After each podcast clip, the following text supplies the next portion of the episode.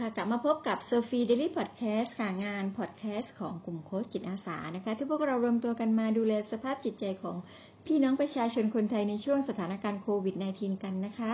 เทปที่แล้วค่ะเราคุยกันถึงความสัมพันธ์ในครอบครัวระหว่างคู่สามีภรรยาค่ะที่พากันมาสู่จุด ที่สิ้นสุดทางเดินของความสัมพันธ์ ทั้งนำไปสู่ยุติความสัมพันธ์เดิม และไปเริ่มความสัมพันธ์ใหม่ในหลายรูปแบบด้วยกันนะคะ ส่วนใหญ่ที่เรามักเจอก็คือ การคงครอบครัวเก่าเอาไว้ค่ะ แล้วก็สร้างครอบครัวใหม่เพิ่มเข้ามา ทั้งนี้ครอบครัวเดินอาจจะทราบหรือไม่ทราบเรื่องเลยก็ได้นะคะ ค่ะวันนี้ทีมงานก็ได้เก็บรวบรวมข้อมูลจากการสัมภาษณ์เชิงลึกค่ะ แล้วก็นำมาสังเคราะห์นะคะ วิเคราะห์ พบปรากฏการณ์ความสัมพันธ์ในชีวิตคู่ของสังคมไทย ที่มีการสร้างครอบครัวซ้อนได้ถึง 2 รูปแบบนั่นก็คือ การมีครอบครัวใหม่ที่เปิดเผย แล้วก็การมีครอบครัวใหม่ที่ซุกซ่อนจาก การรับรู้รับทราบของสังคมนะคะ โดยในช่วงเริ่มต้นผู้ที่เข้ามามีบทบาทสำคัญในการสร้างครอบครัวใหม่มักเกิดจากครอบครัวเดิมนะคะที่ส่วนใหญ่แล้วทั้งสามีภรรยามีความสัมพันธ์กันแบบกระท่อนกระแท่นต่อกันเป็นทุนเดิมอยู่แล้วนะคะ รวมทั้งการมาปรากฏตัวของบุคคลที่3ค่ะที่ถูกชักนำเข้ามาเกี่ยวข้องในความสัมพันธ์อันนี้ด้วยนะคะค่ะจากการสังเคราะห์ข้อความทั้งหมดนะคะ เราพ พบข้อค้นพบประการที่ 1 ก็คือ หากพบว่าในตัวผู้ชายหรือฝ่ายสามีเป็นฝ่ายเริ่มต้นตีตนตีตัวออกห่างจากความสัมพันธ์ก่อน หรือเป็นฝ่ายที่เริ่มก่อน เขาจะมีลักษณะ 11 แบบด้วยกันดังนี้ค่ะก็คือ 1. ค่ะประเภทที่หมดใจกับคนรักคนเดิม เริ่มมองหาคนใหม่เพื่อให้สบายใจกว่าเนื่องจากชีวิตเดิมเริ่มอิ่มตัวหรือ เมื่อหมดใจไม่รักก็คือไม่รักนะคะ ฟังดูสั้น แต่เข้าใจได้ฟังดูเหมือนร้ายแต่ท้ายที่สุดคือจบลงด้วยดีค่ะ คือดีที่เจ็บแต่จบนะคะ และก็จบแบบไม่ยืดยื้อค่ะ เพราะว่าทั้งสองฝ่ายต่างเลิกราต่อกันได้ด้วยดี เพราะว่าทำใจได้ว่ามันหมดใจแล้วนั่นเอง ประเภทที่ 2 ค่ะ คือประเภทที่ผู้ชายไม่ได้จริงจังอะไรนะคะ แต่เมื่อใครยินยอมก็พร้อมเล่นด้วย เป็นความสุขที่ฉาบฉวย แล้วก็มักไม่คิดถึงปัญหาที่จะตามมาค่ะ ส่วนใหญ่เกิดจากการคุกคีนะคะ อยู่กับคนที่ใกล้ชิด เช่นทำงานด้วยกันอยู่ด้วยกันหรือเป็นทีมงานเดียวกันค่ะ ประเภทที่ 3 ค่ะเป็นประเภทที่ตั้งใจไปหาคนใหม่แม้ไม่ได้หมดรักคนเก่าไปเสียทีเดียวนะคะ แต่ไม่มีความสุขกับชีวิตสมรสเดิมค่ะ ก็เลยเป็นความพยายามที่จะมองหาคนที่ใช่กว่า ต้องการคู่คิดคนใหม่ที่มาคอยเติมเต็มนะคะ โดยเฉพาะเมื่อเกิดขึ้นกับชายวัยกลางคนค่ะ เพราะว่าผู้คนมักจะมีความสุขน้อยที่สุดในช่วงที่เรียกว่า midlife crisis นะคะหรือวิกฤตวัยกลางคนนะคะ ผู้ชายในวัยนี้จะมีการเริ่มต้นนะคะ เริ่มค้นหาตัวเองใหม่ บางครั้งเขาก็รู้สึกสับสนในใจเขาจะเคว้งคว้างไร้ทางออกกับการที่ได้ทำในสิ่งที่สังคมบอกว่าดี ได้ทำที่สังคมบอกว่าให้ทำนะคะ แต่เมื่อทำแล้วยังไม่ได้คำตอบกับครอบครัวเดิมนะคะ ก็เลยเริ่มหาคู่คิดใหม่นะคะ หากได้เจอกับคนใหม่วัยเดียวกันทำให้รู้สึกว่า มีคนคอยรับฟัง มีคนเข้าใจในสิ่งที่เขาเป็นนั่นเองนะคะ ประเภทที่ 4 ค่ะ เป็นประเภทที่มองภรรยาตัวเองเป็นของตายนะคะ คนเหล่านี้เขาพร้อมที่จะหายไปจากบ้านตอนไหนก็ได้ แล้วก็จะกลับมาเมื่อไหร่ก็ได้ เหมือนภรรยาจะมีตัวตนหรือไม่มีตัวตนก็ได้นะคะ แทบไม่มีความหมายนะคะ แล้วก็ภรรยาเขาไม่มีทางหายไปไหนจากเขาค่ะ เขากลับมาทีไรก็ยังคงอยู่ แล้วก็ชินกับความคงเส้นคงวาแบบนี้มาตลอด ประเภทที่ 5 ค่ะ ผู้ชายประเภทฮีโร่นะคะ ประเภทนี้ชอบอสงสารคนอื่นง่าย มีความเห็นอกเห็นใจคนอื่นสูงนะคะ เจอใครลำบากก็อยากช่วยไปหมดถึงขั้นยอมสมสมรสด้วยเพื่อช่วยเหลือนะคะ ประเภทที่ 6 ค่ะ ประเภทที่อึดอัดไม่อยากถูกควบคุมด้วยวิธีการใด ๆ ก็จะใช้การนอกใจเป็นเครื่องมือนะคะ ถือเป็นทางออก ถือเป็นทางเลือกของพฤติกรรมเพื่อที่จะแหกกฎรูทีนของชีวิต ที่เขาเลือกที่จะ ปฏิบัติไปเพื่อให้รู้สึกว่าชีวิตนี้ยังมีสีสันมากกว่าที่เป็นอยู่นั่นเอง ประเภทที่ 7 ค่ะ คือประเภทที่อยู่ในกลุ่ม นิยมครอบครัวขยาย หรือการมีภรรยามากกว่าหนึ่งเป็นเรื่องปกตินะคะ ตามทฤษฎีของโซเชียลนอมหรือบรรทัดฐานทางสังคม ที่ถือว่าการมีคนใหม่มีครอบครัวใหม่ เป็นเรื่องที่ปกติของผู้ชายนะคะ แล้วก็กลายเป็นเครื่องมือที่คนเรามักจะหยิบขึ้นมาใช้เป็นเหตุผลในการกระทำของตนเองนั่นเองค่ะ ประเภทที่ 8 ค่ะ คือประเภทที่คำนึงถึงการสร้างทายาทใหม่หรือผู้ที่สืบสกุลรุนชาตินะคะ บางคนก็เลือกที่จะมีครอบครัวใหม่เพราะว่าครอบครัวเดิมนั้นไม่มีทายาทให้สืบสกุลนะคะ แต่บางคนก็มีทายาทแล้ว แต่ก็เลือกที่จะมีครอบครัวใหม่อีก เพราะหวังว่าหวังผลในการมีทายาทที่มีความเป็นเลิศกว่านะคะ มีความเป็นเลิศทางด้านสายพันธุ์ เช่น ไปเลือกคู่สมรสนะคะ กับคนที่เก่ง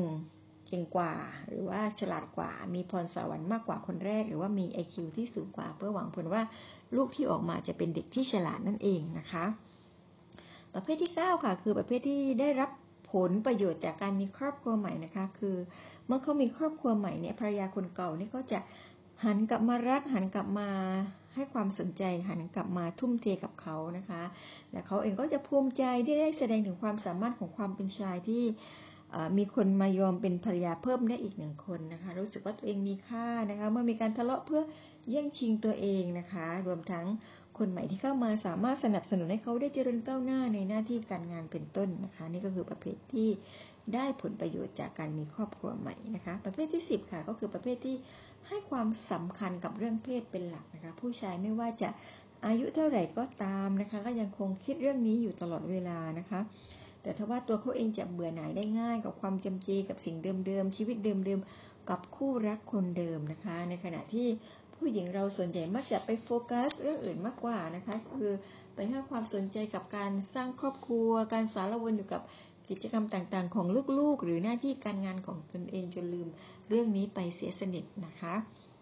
ประเภทสุดท้ายค่ะผู้ชายประเภทที่มีสัญชาตญาณนักล่านะคะ ที่เขาชอบความท้าทายชอบของใหม่อยู่เรื่อย ๆ เหมือนเขาเป็นวินเนอร์นะคะ เขาจะไม่หยุดนิ่งที่ใครจนกว่าเขาจะเจอคนที่ใช่นะคะ แล้วเขาก็จะหยุดได้เองค่ะค่ะหากครอบครัวใหม่ที่ผู้ชายไปสร้างไว้นะคะ มีคุณภาพที่ดีกว่าคนที่อยู่ด้วยในปัจจุบัน เช่น อยู่ด้วยแล้วมีความสุขมากกว่าอยู่ด้วยแล้วมันใช่กว่า อยู่ด้วยและตอบโจทย์มากกว่าอยู่ด้วยและสบายใจนะคะสิ่งที่เขา ทำก็มีสองทางนั่นก็คือทางเลือกแรกค่ะคือเขามีความกล้าหาญมากพอที่จะไปบอกเลิกนะคะ ซึ่งพบในพบได้แค่เพียง 1%เท่านั้นที่ผู้ชายจะสามารถพูดความจริงหรือพูดออกมาได้เต็มปากกับภรรยาคนเดิมว่า เธอจ้าฉันขอโทษนะ ฉันเจอคนที่อยากอยู่กับเขาด้วยแล้ว ฉันอยากอยู่กับคนที่อยากอยู่มากกว่ามากกว่าเธอในตอนนี้นะ ค่ะดูเหมือน ดูเหมือนกับว่าเป็นอะไรที่เห็นแก่ตัวมากๆนะคะ แต่งานวิจัยชี้ว่า ถ้าผู้ชายได้บอกความจริงกับผู้หญิงเช่นนี้นะคะ ก็จะเกิดผลดีทั้งสองฝ่ายคือผู้หญิงก็จะรับได้ ผู้ชายก็จะได้ไปต่ออย่างมีความสุขค่ะ แต่ผู้ชายส่วนใหญ่เลือกทางเลือกที่2ค่ะคืออยู่ในกลุ่ม 99%ที่เป็นแค่คนที่คิดขาดนะคะ ที่ไม่กล้าเล่าความจริงอะไรออกมา จนกว่าจะถูกภรรยาคนเดิมจับได้ แล้วก็ค่อยเล่าค่อยบอกค่อยยอมรับนะคะ ว่าตัวเองได้สร้างวีรกรรม คือไปสร้างครอบครัวใหม่ไปเรียบร้อยแล้วนะคะ อันนี้ส่วนใหญ่งานวิจัยชี้ว่าผลลัพธ์มักจะบานปลายทั้งสองครอบครัวนะคะก็คือครอบครัวเก่าก็ไปไม่ได้ดีมีความระหองระแหงส่วนครอบครัวใหม่ก็ไม่ไม่ได้สมูทอะไรนะคะก็ก็เป็นภาระทั้งสองครอบครัวที่ตามมานะคะค่ะอันนั้นก็คือการที่เราพบว่าผู้ชายเป็นฝ่ายเริ่มต้นนะคะ มาดูข้อคนพบประการที่สองค่ะข้อคนพบประการที่สองนี้ก็คือภรรยาเป็นเป็นตัวต้นเรื่องนะคะ เป็นคนก่อเหตุ เป็นคนที่สร้างแรงผลักนะคะ หรือทำให้บ้านลุกเป็นไฟนะคะ แล้วก็ให้ผู้ชายสร้างครอบครัวใหม่นะคะ พบภรรยาแบบนี้ได้ 3 แบบใหญ่ๆนั่นก็คือประเภทแรกค่ะ ภรรยาเป็นผู้สร้างระยะห่างทางความสัมพันธ์ในครอบครัวขึ้นมาเองนะคะ ด้วยการสร้างรอยร้าวเล็กๆ ขึ้นในชีวิตคู่ เช่น การแสดงอำนาจแบบใหญ่การมีพฤติกรรมข่มสามีทำตัวเหนือกว่า คิดว่าฉลาดกว่า คิดว่าตำแหน่งการงานหน้าที่การงานของตัวเองดีกว่า คิดว่าตัวเองมีรายได้มากกว่า ชอบทำตัวให้สามีเกรงใจนะคะ แล้วก็ไม่ใส่ใจต่อความรู้สึก ไม่ให้ความสำคัญทำตัวห่างเหินพูดจาห้วนห้วนไม่มีหางเสียงนะคะ ใช้ชีวิตต่างคนต่างอยู่ทำตัวให้มีลูกส่วนตัวสูงเข้าถึงยากนะคะ ติดเพื่อนติดงาน มีอารมณ์เฉยเมยกับสามีเย็นชานะคะ ไม่มีการสื่อสารใดๆหรือปล่อยปละละเลย หรือเอาแต่เงียบ รวมทั้งห่วงเนื้อห่วงตัวนะคะแล้วก็อ้างว่าทำงานมาเหนื่อยทั้งในบ้านและนอกบ้านนะคะ ยังต้องมาเอาใจอะไรอีกนะคะ รวมทั้งการมีช่องว่างระหว่างวัยด้วย แล้วก็พยายามทำให้สามีกลายเป็นเด็กในปกครอง อยู่ในสายตาและอยู่ในอำนาจของตัวเองตลอดเวลานะคะ นี่คือภรรยาประเภทแรกนะคะภรรยาประเภทที่2ค่ะคือประเภทที่ไม่สามารถเป็นพื้นที่แห่งความสุข แล้วก็ ความสบายใจให้กับเขาได้ หรือทำให้เขาเจ็บช้ำน้ำใจมาตลอดนะคะ รวมทั้งทำตัวน่าเบื่อ เช่น มีพฤติกรรมโทรจิกโทรตามนะคะ ชอบไต่สวนถึงกิจวัตรนอกบ้านนะคะ เขาก็ไม่มีความเป็นส่วนตัวอะไรเลย แล้วก็มักจะขี้บ่นขี้ระแวงคอยจ้ำจี้สั่งให้ทำโน่นทำนี่นะคะ ชอบชอบควบคุมวงการชีวิตนะคะบางครั้งก็มีอารมณ์แปรปรวนง่ายขี้หึงนะคะ แสดงอาการหึงหวง ตลอดเวลาแล้วก็ไม่พอใจเมื่อเขาคุยกับเพื่อนเพศตรงข้ามนะคะ มีอาการหงุดหงิดง่ายอารมณ์เสียงง่ายกับลูกนะคะ มีการวินเหวี่ยงพูดจาซ้ำเติมพูดจาซ้ำซากนะคะพูดจาบั่นทอนจิตใจไม่ตอบสนองความต้องการของสามีนะคะ และมีอาการเบื่อหน่ายทางเพศมักชอบจับผิดชวนทะเลาะไม่ระวังคำพูดชอบเถียงนะคะ ใช้เงินเปลืองชอบเอาแต่ขอเงินใช้บางครั้งก็เรียกร้องความสนใจไม่มีที่สิ้นสุดนะคะ สุดท้ายเขาก็คือปล่อยให้เขาแบกภาระการงานในบ้านอยู่คนเดียวรวมทั้งปล่อยให้สามีแก้ปัญหาภายในครอบครัวอยู่เพียงลำพังนะคะ ประเภทที่ 3 ค่ะ คือประเภทที่ใช้ชีวิตย่ำอยู่กับที่นะคะ ไม่มีการพัฒนาเพื่อความก้าวหน้าในชีวิต เช่น จะทำให้มีความแตกต่างทางความคิดกันนะคะ ระหว่างสามีภรรยาก็คือ ตัวภรรยานั้นไม่สนใจขวายคว้าหาความรู้อยู่แต่ในโลกแคบอยู่แต่ในพื้นที่ปลอดภัยนะคะ วิธีคิดแบบไม่ชอบการเปลี่ยนแปลงหรือ fix mindset นะคะหรือว่าใช้ชีวิตไร้สาระไปวันๆไม่มีเป้าหมายที่ชัดเจนนะคะทำงานอยู่กับงานรูทีนไม่มีแผนการอะไรใหม่ในชีวิต อ่านแต่นวนิยายนะคะ ดูแต่หนังดูละครชอบเที่ยวกับเพื่อนชอบเพหากับเพื่อนฝูงนะคะ ไม่ค่อยสนใจข่าวสารเพื่อการพัฒนาตนเองไม่สนใจในเรื่องการศึกษาหรือการเรียนรู้อะไรใหม่ ๆ นะคะ สามีตักเตือนอะไรก็ไม่เปิดใจรับฟังนะคะ ไม่สนใจสร้างพลังทางปัญญานะคะ มีสิ่งที่ไม่เสมอกันมีความต่างทางการศรัทธาไม่สนใจด้านศาสนานะคะ ชอบอยู่แต่นอกบ้านทำงานนอกบ้านส่วนงานบ้านไม่เอาใจใส่ทำอะไรด้วยตัวเองไม่เป็นคิดอะไรเองไม่เป็นเป็นภาระให้กับเขาในหลาย ๆ เรื่องนะคะ รวมทั้งสามีเองก็ไม่กล้าพาเธอออกสังคมไปไหนมาไหนด้วยกันนะคะ เพราะว่าอายผู้คนที่เธอเป็นคนที่ไม่พัฒนาหรือไม่มีความก้าวหน้าในชีวิตนะคะ นั่นคือข้อค้นพบที่ภรรยาเป็นเหตุให้สามีไปมีครอบครัวใหม่นะคะ ข้อค้นพบประการที่ 3 ก็คือสิ่งที่ภรรยาจะตอบโต้ หรือมีปฏิกิริยาเมื่อสามีไปมี ครอบครัวใหม่นะคะมี 10 ประเด็นนะคะ ที่ภรรยาส่วนใหญ่สะท้อนหรือว่าบอกเล่าให้พวกเราฟังเราก็จดมานะคะ ประเภทแรกค่ะก็คือภรรยาประเภทที่ยอมลดตัวเพื่อทำร้ายคนทั้งคู่นะคะทำร้ายทั้งสามีตัวเองและก็บุคคลที่ 3 ด้วยการใช้คำพูดเชิงลบในพื้นที่ที่เรียกว่าพื้นที่ส่วนตัวนะคะ ที่คุยกันระหว่างภรรยากับสามีโดยมีเป้าหมาย เพื่อเอาข้อเสียของบุคคลที่สามมาพูด เพื่อโน้มน้าวให้สามีนะคะ ให้เลิกไปยุ่งเกี่ยวนะคะ แต่ส่วนใหญ่ทำไม่สำเร็จนะคะ บางครั้งก็ถ้าภรรยามีโอกาสเจอกับบุคคลที่ 3 ก็มักจะเน็บแนมนะคะ แล้วก็แทรกประเด็นที่จะทำให้บุคคลที่3นี่รู้สึกผิดนะคะ ที่ได้เข้ามาในชีวิตคู่ของเขานะคะ ประเภทที่ 2 ค่ะ คือภรรยาประเภทที่บอกว่าจะทนอยู่ต่อไปเพื่อลูกนะคะ บางคนก็ทนอยู่จริงค่ะ ทนอยู่เพราะความรับผิดชอบบางอย่าง บางคนทนอยู่เพื่อให้ได้ชื่อว่าตัวเองเป็นคนดี แล้วก็อยู่กันไปแบบเก็บกดนะคะ และคนจำนวนมาก ก็ไม่รู้ตัวด้วยซ้ำค่ะว่าตัวเองกำลังเก็บกดอยู่นะคะ แล้วก็ด้วยภาระหน้าที่ทางสังคมทำให้ต้องทนรักษาสถานภาพอยู่ด้วยกันนะคะ รักษาหน้าตารักษาชื่อเสียงนะคะ บางครั้งก็อาจระบายอารมณ์แย่ๆไปที่ลูกโดยที่ไม่รู้ตัวนะคะนื่งจากเก็บกดอยู่นั่นเองนะคะภรรยาประเภทที่ 3 ค่ะ คือภรรยาที่คิดได้ตระหนักได้นะคะก็ได้สะท้อนออกมาว่าการเข้ามาของบุคคลที่ 3ทำให้ตัวเขาเองเนี่ย ได้ค้นพบว่าเขาเองไม่ได้มีความสุขที่จะใช้ชีวิตร่วมกับสามีต่อ และทำให้ตระหนักได้ว่าถึงชีวิตคู่อยู่ต่อกันยังไงก็ไปไม่รอดนะคะ ดังนั้น หลังจากที่ภรรยาลังเลมานานก็ทำให้ตัดสินใจได้ว่าเลิกกันดีกว่าทนอยู่กันไปในสภาพนี้นะคะ บางคนก็ยึดมั่นว่า ความไม่ซื่อสัตย์ต่อกันเพียงครั้งเดียวก็เพียงพอแล้วที่จะทำลายความไว้วางใจที่สร้างร่วมกันมานานนับสิบปีให้หมดลงไปภายในพริบตาค่ะ บางคนก็บอกบอกว่า ไม่รักก็คือไม่รักก็อย่าฝืนทนกันไปนะคะ แล้วก็ในวันข้างหน้าอะไรคือสิ่งที่จะรับประกันได้ว่าสามีจะไม่มีผู้หญิงอื่น ไม่มีผู้หญิงคนใหม่ ต่อต่อไปได้อีกเรื่อย ๆ แบบไม่มีที่สิ้นสุด หรือจะมั่นใจได้แค่ไหนว่าผู้ชายคนนี้เขาจะหยุดพฤติกรรมลักษณะนี้นะคะ ประเภทที่ 4 ค่ะภรรยาประเภทที่ยังคงดราม่านะคะ บางคนก็ยังรำพึงรำพันนะคะ คร่ำควรกับความรู้สึกที่สูญเสีย แล้วก็โทษนะคะ โทษทั้งสามีและก็บุคคลที่3ไม่จบสิ้นนะคะ รวมทั้งเอาลูกมาเป็นเดิมพันมาเป็นตัวประกันพยายามพูดให้สามีรู้สึกผิด และกลับมารับผิดชอบนะคะ ซึ่งส่วนใหญ่ก็สะท้อนออกมาว่าเขาก็กลับมาค่ะกลับมาแต่เพียงร่างกายนะคะ แต่ใจเขาไม่รู้อยู่ที่ไหนใจไม่อยู่กับเนื้อกับตัว มีอาการเหม่อลอยตลอดเวลา แล้วก็ดูแต่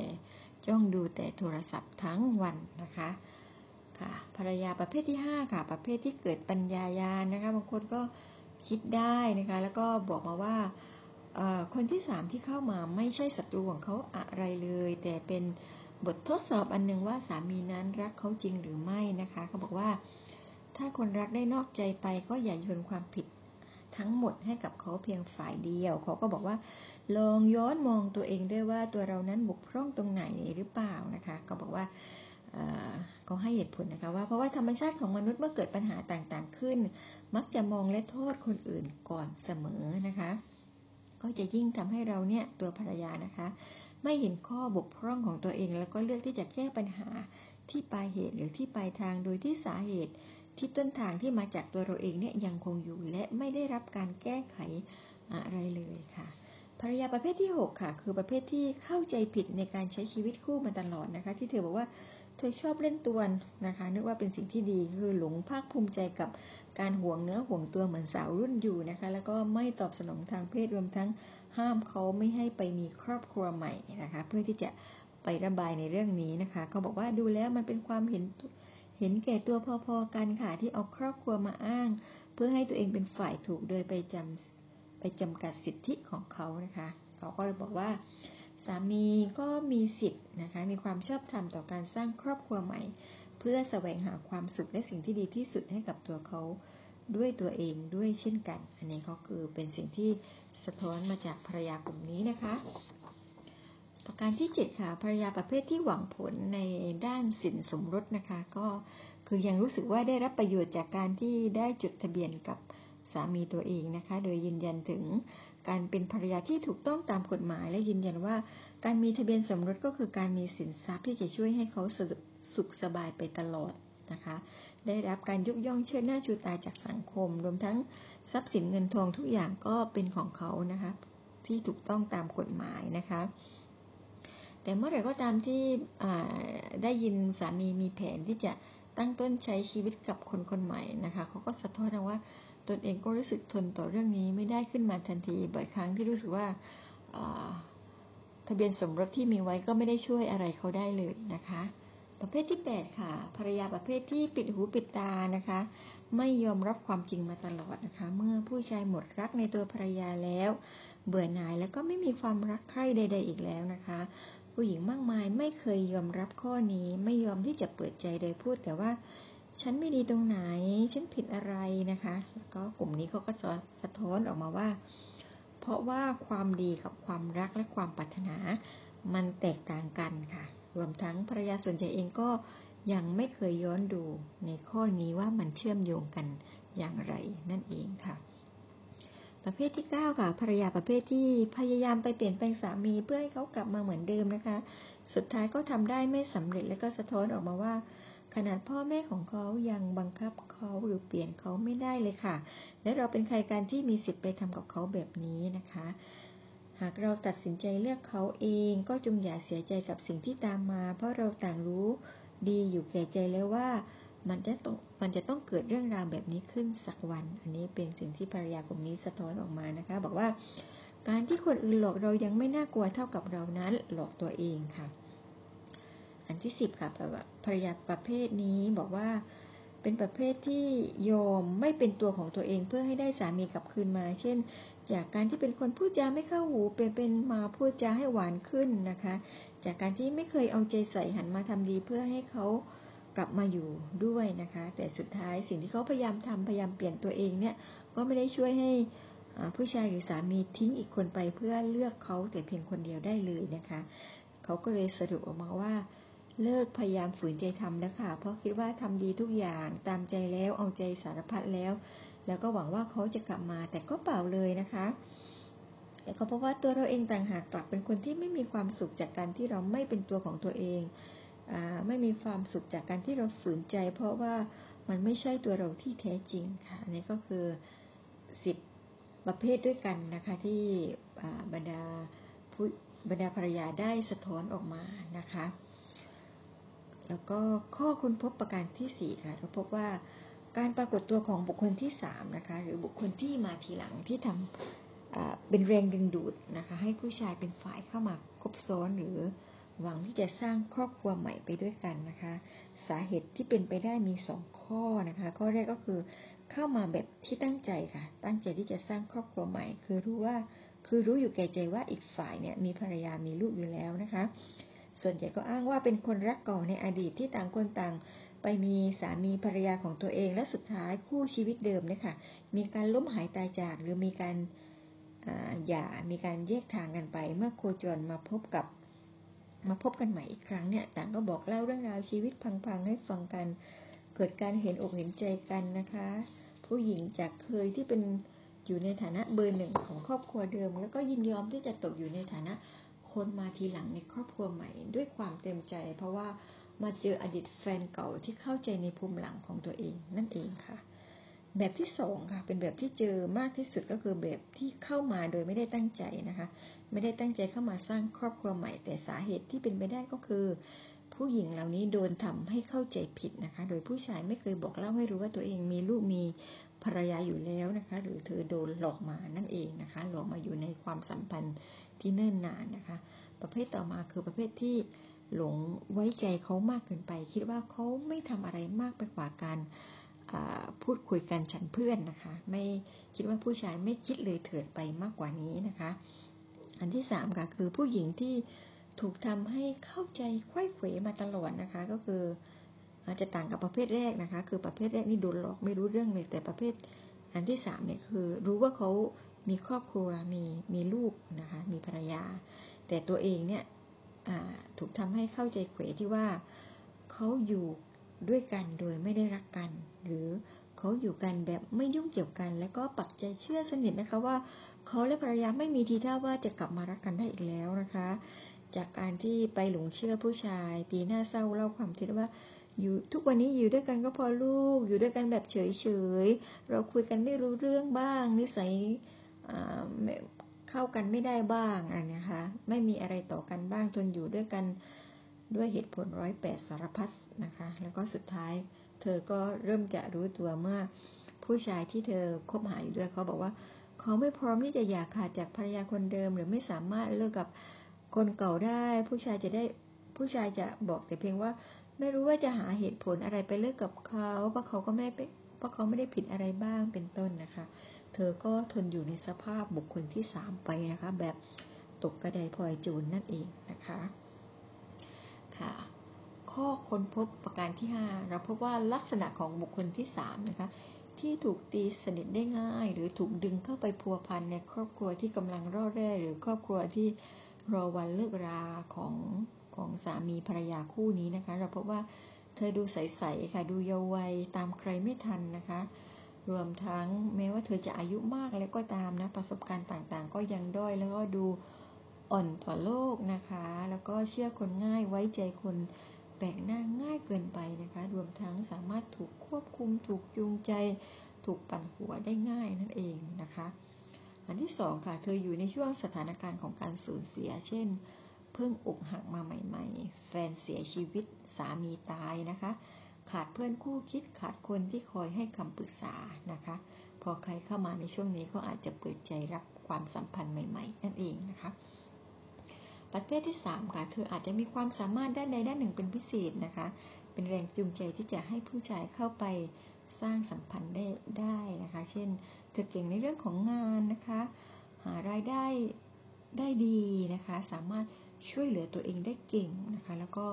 ไม่เป็นภาระให้กับเขาค่ะ อันนี้ก็เขาอาจจะเบาใจถ้าเลือกเธอคนนี้เข้ามานะคะ ประเภทที่4อะเขาอาจจะมีทั้งส่วนคล้ายหรือส่วนต่างกับภรรยาที่บ้าน เช่น อาจจะดูเรียบร้อยเหมือนกัน หน้าตาดูดีด้วยกันนะคะ ดูแล้วเธอคนนี้ไม่ค่อยเรื่องมากเหมือนกัน ดูแล้วน่าจะควบคุมได้ ดูแล้วไม่น่าทำให้เหตุการณ์มันบานปลาย ดูแล้วเธอคงไม่ไประรานบ้านใหญ่นะคะ หรือทั้งอื่นๆ เช่นเธอคุยเก่งกว่านะคะ มนุษยสัมพันธ์ดีกว่าใจดีใจกว้างดูแลมีเสน่ห์ดูสดดูแปลกใหม่ดูแล้วใจกว่านะคะ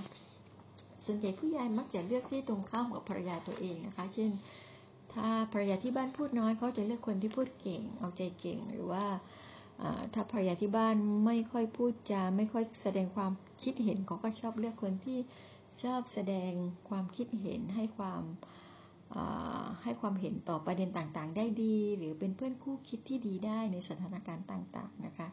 รวมทั้งถ้าภรรยาคนแรกที่เขาแต่งไป เพราะว่าผู้ใหญ่จัดให้หรือแต่งไป เพราะมีใครบอกว่าเหมาะมีใครบอกว่าดีนะคะ แต่กับคนใหม่คนนี้ที่เขาเลือกเข้ามานะคะ ที่เลือกที่จะสร้างครอบครัวใหม่เนี่ยเป็นการเลือกด้วยเหตุผลว่าเขาเลือกด้วยตัวของเขาเองนั่นเองนะคะ อันที่ 5 ค่ะบุคคลที่ ถูกเลือกมาเป็นบุคคลที่3เนี่ยจะมีการใช้ชีวิตที่คล้ายคลึงหรือตรงกันข้ามกับตัวตัวผู้ชายก็ได้นะคะ เพื่ออได้รับการชดเชย หรือหนุนเสริมซึ่งกันและกันเช่น ชอบทำงานที่เป็นงานจิตอาสาด้วยกันชอบเรียนรู้อะไรใหม่ ๆ ด้วยกันชอบคิดนอกกรอบเหมือนกัน ชอบเดินทางชอบอ่านหนังสือประเภทเดียวกันนะคะรวมทั้งถ้าตัวผู้ชายเป็นประเภท introvert เขาก็จะหามองหาคนใหม่ที่เป็น extrovert นะคะเพื่อจะได้เห็นบุคลิกที่ต่างไปจากตัวเองนะเขาจะรู้สึกตื่นเต้นที่มีใครที่แบบคิดอะไรต่าง แสดงความรู้สึกที่ต่างไปจากที่เขาเป็นนะคะค่ะที่ฟังมาในวันนี้เราสามารถตอบตัวเองกันได้หรือยังคะว่า ต้นเหตุที่แท้จริงที่เกิดความระสำระสายในชีวิตคู่นั้น มันมาจากกระทำการกระทำของผู้อื่น หรือว่าเป็นเพราะมาจากตัวเราเองกันแน่นะคะ ฟังดูแล้ว ดูเหมือนว่าการที่เราแต่งงานกับใครสักคนไป ไม่ใช่เป็นการจับจองเป็นเจ้าของเขาไปตลอดชีวิต การแต่งงานไม่ใช่การจองจำการแต่งงานไม่ใช่การผูกขาดชีวิตซึ่งกันและกัน และก็การแต่งงานไม่ได้แปลว่าเราต้องเป็นหนี้ชีวิตของคนนั้นไปตลอด หรือว่าเราจะต้องอดทนอยู่กันไปแบบสังกตายนะคะ ดูแบบไม่มีค่า หรือว่าอยู่แบบ ไม่มีความเป็นตัวของตัวเองหลงเหลืออยู่เลยนะคะ ซึ่งจากการที่นำเสนอมาก็เป็นคำตอบที่ประจักษ์ชัดเลยว่า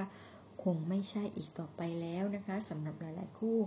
ที่เราไปสัมภาษณ์เชิงลึกมานำเสนอให้ฟังในวันนี้ค่ะ ค่ะสำหรับน้อง ๆ ที่ฟังรายการอยู่ทางบ้านนะคะ แล้วก็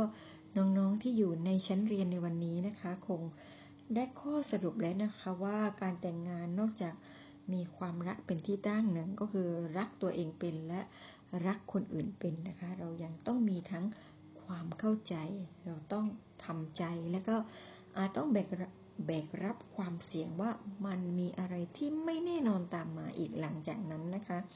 เพราะว่าวันนี้รักกันได้อีกวันก็เปลี่ยนไปได้นะคะขนาดตัวเรายังไม่ใช่ของเรานับภาษาอะไรกับตัวเขาที่ไม่ใช่ของเราด้วยเช่นกันนะคะ รวมทั้ง เรานั้นไม่อาจจะบังคับฝืนใจใครนะคะนะคะไม่อาจให้ให้ใครอยู่กับเรา ให้เขาจำใจอยู่กับเราเพียงคนเดียวได้นะคะ เพราะว่าสถานการณ์ได้เปลี่ยนไปแล้วค่ะ วันนั้นกับวันนี้ไม่มีทางที่จะเหมือนเดิมนะคะ เพราะว่าวิธีคิดของคนเราก็เปลี่ยนไป สิ่งที่เราทำได้ก็คือการเรียนรู้ที่จะอยู่กับมัน อย่างเข้าใจหรือว่า เลือกที่จะเดินออกมานะคะ หากรู้ว่าเรามีเส้นทางชีวิตที่ดีกว่า มีชีวิตที่ใหม่นะคะ ที่ดูดีกว่านี้นะคะ ก็ขอให้พยายามปลดล็อกตัวเองกันให้ได้นะคะ แล้วก็ที่สำคัญค่ะก็คือให้ใช้ชีวิตอยู่กับปัจจุบันให้ได้ สิ่งใดที่เกิดขึ้นแล้วในอดีตนะคะ สิ่งนั้นย่อมดีเสมอนะคะ เราได้เก็บได้ถอดบทเรียนอะไรที่ผ่านมาบ้างนะคะ สิ่งที่เกิดขึ้นในวันนี้ด้วยเช่นกันค่ะ ก็เป็นผลพวงมาจากการที่เราเลือกเลือกคิดเลือกที่จะทำและก็เลือกที่จะเป็นในแบบที่เราเป็นนะคะ ที่ทุกคนต่างเลือกที่จะใช้สิทธิ์ของตัวเองกันไปนะคะ โดยไม่มีใครมีสิทธิ์บังคับใจใครได้นะคะ พี่โซฟีขอให้กำลังใจกับคนเก่านะคะ อย่าเฝ้าแต่ร้องไห้หรือว่าเศร้าเสียใจ หรือรู้สึกว่าตัวเองสูญเสียนะคะ รวมทั้ง ขอเตือนคนใหม่นะคะ อย่าได้กระยิมยิ้มย่องลำพองตนว่าตัวเองเก่งกว่า หรือว่าเด่นกว่าดีกว่าที่ทำที่มัดใจเขาได้นะคะ เรื่องแบบนี้ค่ะ ทุกอย่างล้วนเกิดขึ้นตั้งอยู่และดับไป ไม่มีอะไรแน่นอนในโลกใบนี้นะคะสำหรับวันนี้ค่ะพี่โซฟีลาจากกันไปด้วยถ้อยคำดีๆ อันนี้ก็คือ never make someone a priority when all you are to them is an option ก็คือ อย่าให้ความสำคัญกับใครมากจนเกินไปนะคะ ตราบใดที่ท่านเป็นเพียงหนึ่งในตัวเลือกของเขาเท่านั้นค่ะ ด้วยรักจากใจพี่โซฟีค่ะ